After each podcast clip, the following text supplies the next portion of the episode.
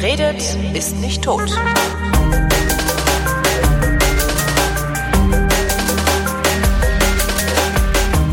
Willkommen zum Geschichtsunterricht der Koproduktion von Vrindt und DLF Nova. Ich sitze in Köln bei Matthias von Hellfeld und das Thema heute ist das Valentinstagsmassaker. So muss man es nennen, oder? Valentinstags? So ist es. Valentinstag. Das ist der Genitiv beim Valentin. Valentinstag-Massaker. Tag, genau. Massaker. Welcher Valentinstag ist gemeint? Es ist der Valentinstag des Jahres 1929, also vor 90 Jahren gemeint. Weltwirtschaftskrise 29, ne? Nee, 32 war. Nee, nee, nee, es war schon 29, 29, war schon, ist schon richtig. Beginn der Weltwirtschaftskrise war aber kurz danach, erst im Oktober und das Valentintags Tagsmassaker. wir nennen es jetzt Valentinsmassaker, dann wissen wir alle Bescheid. Sehr gut. Ähm, das war äh, schon im Februar und der Tag der Liebenden wurde äh, in diesem Falle zu Mord und Totschlag benutzt, ja. weil das Ganze in Chicago stattfindet, in einer Garage. Ähm, und die Geschichte ist wirklich wie in einem, naja, so ein Schwarz-Weiß-Krimi äh, in den 30er, 40er Jahren, wo mit äh, schnell fahrenden und schwer wackelnden schwarzen äh, Jaguar-Limousinen, also diese kleinen MK2s, die dann durch London flitzen oder eben durch Chicago. Und wild um sich ballernde Sheriffs da also noch am Start sind. Ähm, da passiert also tatsächlich Folgendes, dass ähm, offenbar ein Bandenkrieg ausgebrochen ist und ähm, in einer Garage, wo zwei Leute an einem Auto rumschrauben, also wie das in so einer Garage üblich ist, und äh, zwei, drei andere gucken zu oder helfen mit, oder jedenfalls sind insgesamt, glaube ich, sieben Personen in dieser Garage und die kriegen Besuch, es klopft, es macht ein Polizist, steht vor der Tür und ähm, möchte reinkommen, die lassen den auch rein und ähm, äh, es sind zwei Polizisten und der zweite, also der danach zuletzt reingekommene, sorgt dafür, dass die Tür hinter ihnen offen bleibt. Und durch diese offene Tür kommen dann unbemerkt von den sieben Menschen, die davor drin waren in der Garage, äh, drei oder vier Personen hinein, die also mit Thompson ganz ausgerüstet sind und äh, also das ist Maschinenpistolen Maschinen, mit diesem äh, äh, großen Magazin genau, Kringel oder? und die also ver verursachen ein Massaker äh, an diesen Leuten und am nächsten Tag steht also in der Zeitung, dass sieben Mafia-Mitglieder in Chicago äh, umgebracht wurden und es geistert sofort der Name Al Capone durch die ähm, Gazetten, dass also er hinter alledem stünde.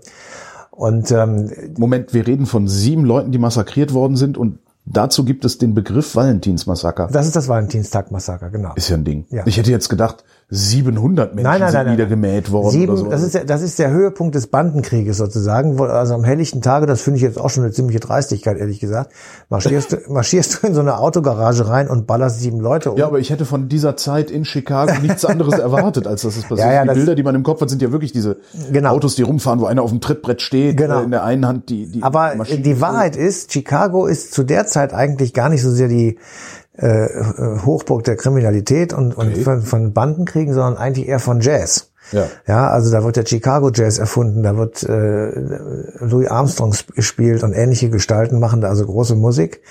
Ähm, und insofern äh, ist das schon ein relativ erstaunliches Phänomen, zumal man eben, und das ist das eigentlich dann auch bis heute schwer zu erklärende, man kriegt nie so richtig raus, wer es war. Ja. Ähm, man denkt, es war eine Truppe, die im Auftrage von Al Capone am Start war. Und ähm, man weiß, okay, es ging damals um organisierte Kriminalität. Also das ist das Gleiche, was wir heute auch haben. Mhm. Und wo haben die sich jetzt gestritten? Also was, was war sozusagen da ähm, der, der Hauptpunkt? Und um das so ein bisschen zu erklären, äh, habe ich dann so gegraben, so ein bisschen in der ähm, amerikanischen Geschichte nach dem Ersten Weltkrieg. Die Amis waren ja äh, Teil der alliierten Truppen ab 1917, nachdem Deutschland den ähm, ich sag mal, völlig unkontrollierten U-Boot-Krieg begonnen hat ja. gegen, gegen Handelsschiffe und ähnliches. Die Lusitania versenkt war Zum das, Beispiel. Ne? War das nicht der Kriegseintritt, die Lusitania? Ich meine schon, ja. Es gibt, es gibt zwei oder drei von diesen äh, Passagierschiffen, die ähm, zum Kentern gebracht wurden, mhm. mit der Begründung, dort seien auch Waffen an Bord gewesen, was aber wohl nicht stimmte. So ist ja auch egal. Was die Amis waren am Start und waren im Ersten Weltkrieg beteiligt, haben sich dann aber von Europa wieder zurückgezogen, im Gegensatz zum Zweiten Weltkrieg. Das war der große Unterschied und ähm, sie sind wieder sozusagen für sich selber ähm, gewesen, haben aber jetzt natürlich auch ein Problem gehabt. Waren die eigentlich Waren die USA im Ersten Weltkrieg auch kriegsentscheidend? Natürlich. Okay. Das waren äh, also ab 1917 sind die alliierten Truppen äh, sozusagen nochmal richtig aufgestockt worden durch die Amerikaner und natürlich auch mit vielen Waffen versorgt worden. Ähm, und das war natürlich ein, ein, starker Vorteil. Und was eben auch war, äh, die Amerikaner haben äh, den europäischen äh, Ländern viele Kredite gegeben mhm. und ähm, warteten jetzt sehnsüchtig darauf, dass die Kohle zurückkommt. Und diese Kohle kam aber eben nur zurück, wenn die europäischen Mächte aus Deutschland Reparationen bekamen, um damit sozusagen einen Teil wenigstens ihrer Schulden in Amiland bezahlen zu können. Und das wiederum bedeutet, dass Deutschland dann ähm, ausgeplündert wurde nach dem Ersten Weltkrieg und ähm, sozusagen alleine für alle Schulden ähm, gerade stehen sollte, ja. nach dem Motto, ihr seid ja schuld gewesen. Also diese Alleinschuldthese war ja die Begründung dafür, dass eben Deutschland alles bezahlt und äh, die anderen, die genauso dran schuld waren, nix. Ja. So als Idee.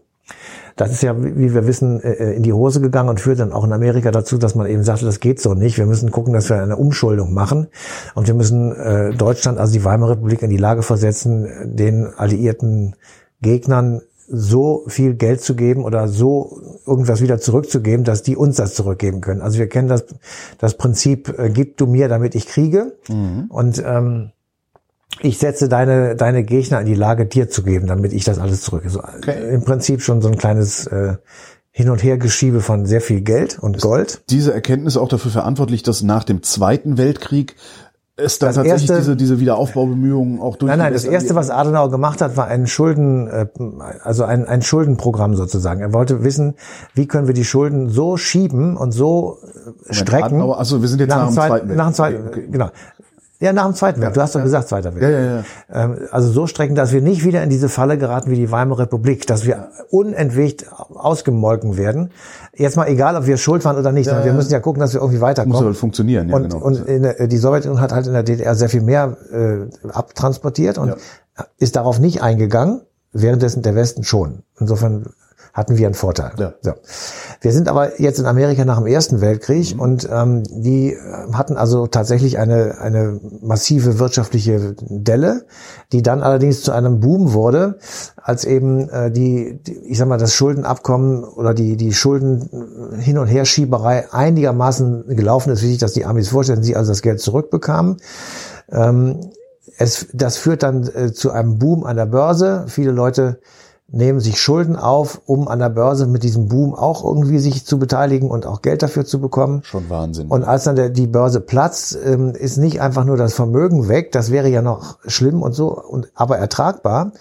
Nur aus den ähm, Aktienmillionären, ja, wurden auf einmal Schuldenmillionäre. Schuldenmillionäre und das waren Leute, die auf gar keinen Fall in der Lage waren, die Schulden zurückzubezahlen. Ja, die hatten weder Häuser noch noch Vermögen. Ja. Das war die berühmte Hausmädchenhosse. Ja weil Leute zum ersten Mal an der Börse waren, ohne Geld, nämlich mit geliehenem Geld. So.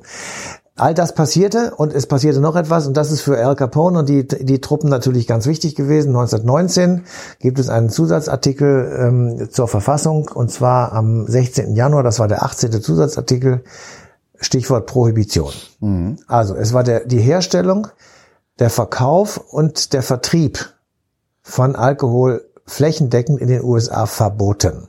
So. Ja. Was heißt das? Man, man könnte ja jetzt sagen, na gut, dann trinken wir eben nichts. Ja, dann ja? kiffen wir halt jetzt nur noch, aber war ja auch nicht erlaubt. Ne? War alles scheiße. genau. So. Also es wurde natürlich kein Tropfen weniger getrunken als vorher. Mhm. Er war nur illegal, der Tropfen. So, und dieses illegale Geschäft äh, bedeutete, dass der Alkohol teurer wurde. Und wenn eine, eine Ware teurer wird, dann wird sie lukrativ, äh, also wenn sie illegal ist und teurer wird, wird sie lukrativ für kriminelle Strukturen. Ja. So. Und in diesem Umfeld sozusagen bilden sich so Banden wie eben Al Capone. Und die sind tatsächlich vergleichbar ähm, mit, ich sag mal, den Araber-Clans. Ja. ja. Nicht, nicht so wie die, weil das sind tatsächlich Familienbanden, also sind tatsächlich Verwandte am Start in so einem Araber-Clan. Teils, teils. Ne? Nee, nee, also die Araber, das sind, das sind wirklich Familienstrukturen. Äh, ja, es ist etwas komplexer als das, aber das wäre eine eigene Sendung. Okay, jedenfalls, äh, das war bei Al Capone ja. und Co. nicht. Ja, das nee, waren einfach ja. Kumpels. An, Kumpels. Geschäftspartner. Geschäftspartner, genau. Ähm, aber die, also ich habe dann, wir haben dann überlegt, was ist eigentlich organisierte Kriminalität? Und äh, da gibt es tatsächlich eine deutliche Definition. Also es muss auf Gewinn ausgerichtet sein. Das ist bei Kriminalität eh der Fall. Es muss, ähm, und das ist das Erstaunliche, immer in Zusammenarbeit mit Polizei oder Verwaltungs- oder Staatsbehörden äh, gehen. Weil es ist nicht machbar, organisierte Kriminalität ohne Helfer Ja. in den Behörden, die dich eigentlich daran hindern So, sollen. entweder du kaufst sie oder du bedrohst sie. Ja. Ja, ja, schmieren oder oder also Korruption beziehungsweise eben äh, klar, also Bedrohung äh, ist ja immer, ich sag mal, ein gutes Mittel in Anführungsstrichen. Ähm, und es muss halt ähm, bandenmäßig organisiert sein, also nicht eine Einzeltat, nicht mal zufällig, sondern bandenmäßig bedeutet andauernd und sozusagen als Geschäftsmodell Ja. äh, so und äh, das können wir in Deutschland äh, gibt es verschiedene italienische Mafia-Gruppierungen, die nach wie vor noch hier am Start sind. Neulich hatten wir in Duisburg, glaube ich, die Drangheta. Ja. Ähm, es gibt immer mal wieder so Berichte über irgendwelche Razzien von Polizeieinheiten, die dann in Nordrhein-Westfalen besonders gerne ähm, irgendwelche Städte durchkämmen und da ähm, oder Wohnungen und, und äh, Clubs und so.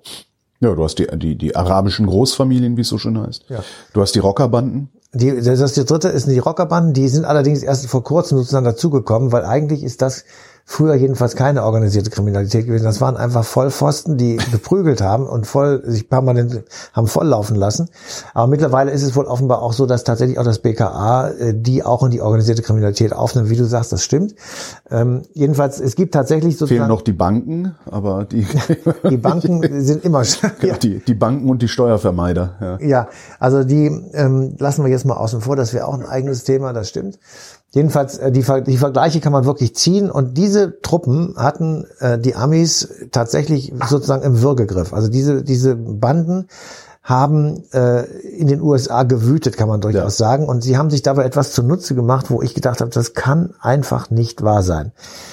Also Probleme wurden ja sehr oft mit der Pistole gelöst und wenn also ähm, also sehr oft wenn irgendwelche Nachfolgekämpfe waren, der Oberboss stirbt, der Pate ist tot und wer wird jetzt Nachfolger? Dann hast du mal wegen drei Söhne und fünf Neffen und die gehen alle an den Start und so. Okay, und dann wird also äh, wild durch die Gegend geschossen und ähm, der Pate ist auch so ein schöner, schönes Beispiel, da kann man das ja auch unentwegt sehen. Und dann haben sie Folgendes gemacht, ganz oft jedenfalls, dass sie einen, einen Killer aus einem anderen Bundesstaat hergeholt haben, der dann den Mord ausführt und sofort wieder in den anderen Bundesstaat zurückgeht, weil es wurde nicht ein Mord in Illinois in New York verfolgt. Das war sozusagen über die Grenze rüber, gemacht. bist du weg. Moment mal. Also wenn du in Es, es gab keine Bundespolizei. es gab doch, es natürlich gab es Bundespolizei, aber die Gesetze waren so, dass du, wenn du in einem Bundesstaat ein Verbrechen begehst, wurdest du in einem anderen Bundesstaat dafür nicht verfolgt. Krass. Das heißt, die Polizei war darauf aus, die Leute in ihren eigenen Grenzen zu kriegen. Ja. Und die Mafia war natürlich darauf aus zu sagen, also wir, wir holen den jetzt her, den Killer aus New York meinetwegen oder wo auch immer. Mhm. Und lassen ihn hier wüten und dann schicken wir ihn ganz schnell wieder zurück, damit er bloß hier nicht irgendwie äh, in die Petrouille kommt. Und Clever, so, das ist so cleveres, war das ganze, ja. Die ganze Sache blühte damals jedenfalls sozusagen als ähm, Mord- und Totschlagtourismus äh, hin und her in Amerika und äh, es ist, es könnte sehr gut sein, dass eben auch dieses Valentinstag-Massaker äh, 1929 von Leuten dann tatsächlich gemacht wurde, die von Al Capone möglicherweise beauftragt waren, aber eben aus einem anderen Bundesstaat kamen, weil man hat zwar welche dann geschnappt, ähm, aber es ist nie richtig sozusagen, man, man hat nie die Rädelsführer bekommen oder man hat nie äh, gesagt, der war es jetzt. Ähm, und das ist, das wurmt die Amis bis zum heutigen Tag. Es gibt immer wieder so Hinweise, noch noch ein Dokument gefunden oder was weiß ich. Ähm, aber es ist tatsächlich nicht genau rauszukriegen. Wie haben die es denn eigentlich geschafft, diese Korruption wieder wegzukriegen? Klar, irgendwann war die Prohibition zu Ende, Alkohol war wieder legal, aber die kriminellen Strukturen, die gab es ja immer noch und die korrupten Polizisten oder die korrupten Beamten, sagen wir mal, die Ja. gab es ja auch immer noch. Ja. Ähm, Das scheinen die ja aber irgendwie losgeworden zu Ja, sein. wie, wie- du, du musst einfach mit, mit heftigen Antikorruptionsgesetzen und Kontrollmechanismen in der Polizei zum Beispiel oder in der Justiz ähm, versuchen, diesen Sumpf trocken zu legen. Das ist, das gelingt natürlich nicht hundertprozentig. ja, das ist klar. Also gelingt ja nie was 100 Prozent. Nein, nein, aber äh, das ist auf jeden Fall so, dass das viel, viel weniger geworden ist natürlich. Und das endete tatsächlich damit, als die Prohibition aufgegeben wurde, 1932, äh, brach das natürlich alles zusammen und es blieb nur noch Prostitution, Drogen. Ich sag mal, der, der ganze Bei, das ganze Beiwerk. Ja, du hast, ja, du hast ja deine. Strukturen noch gehabt. Ne? Das ist Ja. ja genauso wie Aber die konnten davon nicht mehr leben. ja. Ja, also die wurden dann sehr viel, sehr schnell auch sehr viel kleiner, weil das, Spiel. das, ja klar. Aber das richtige, die richtige Kohle haben sie eben tatsächlich mit der, mit Alkohol gemacht. Das sind ja, ähm, das sind ja Mengen. Ja, da ist ja die Marge ist ja gar nicht so wichtig, da ist ja die Menge wichtig, der Multiplikator. Und äh, das ist bei der Prostitution genau umgekehrt. Die ist nicht so groß, da ist die Marge wichtig. Und äh, äh, die, die, die Milliarden oder Millionen, die sie da verdient haben und für sich behalten haben, die sind eben über den Alkohol gekommen. Das hat ungefähr zehn Jahre gedauert. Und es hat natürlich dann eine ganze Weile gedauert, bis diese Strukturen weg waren und die äh, Paten und die ganzen ähm, Drahtzieher und die Rechtsanwälte waren auch irgendwann tot. Ja, und dadurch, dass eben sozusagen nicht mehr so viel lohnendes Geschäft da war, in Anführungsstrichen, ist es jetzt auch nicht mehr so ein, so, so ein Thema. Auf der anderen Seite siehst du aber, äh, die, die, das BKA geht davon aus, dass zum Beispiel ähm, sehr viele, also Comorra oder wie gesagt, Cam Cam Camorra. Camorra und Drangheta. Drangheta, genau. Ähm, die, die nutzen die Bundesrepublik als Schlafstadt. Also ja, die, die, Rückzugsraum. Die machen einfach hier nichts, sind unauffällig und haben irgendwo in Sizilien äh, eine riesige Straflatte. Ja. Ähm, Nur manchmal äh, bricht es so aus. Ne? Ja, genau. Wie, was du erzählt hast, in Duis Duisburg war das. Ich glaube, in Bremen hatten sie auch ja, irgendwie mal so Schießereien. Ab gibt's so, das, ja, ja. Jedenfalls, äh, also insofern, diese Strukturen gibt es noch und es gibt, äh, gibt sie auch innerhalb der Europäischen Union und man muss sie auch wirklich heftig bekämpfen. Ähm, aber es ist eben nicht mehr sozusagen, ähm, also das Rotlichtmilieu ist weitgehend befriedet im Moment. Ja. Also Stimmt, das, das ist war wirklich ganz- ruhig im Rotlicht. das war ganz anders mal. In, in, äh, also auf St. Pauli weiß ich, Ja. da war vor 20, 30 Jahren gab es da jeden Tag Tote. ja. Und das, das war, das ging da wild, wild zur Sache. Ne? Das ist eine interessante Frage. Das müssen wir vielleicht mal in einer eigenen Sendung klären, Ja. ob das organisierte Verbrechen, wie groß das organisierte Verbrechen in der Bundesrepublik eigentlich ist. Ich kümmere mich da mal drum. Matthias von Hellfeld, vielen Dank. Bitteschön. Und euch danken wir für die Aufmerksamkeit und verweisen auf den 18. Februar 2019, denn da gibt's die passende Ausgabe Eine Stunde History auf DLF Nova.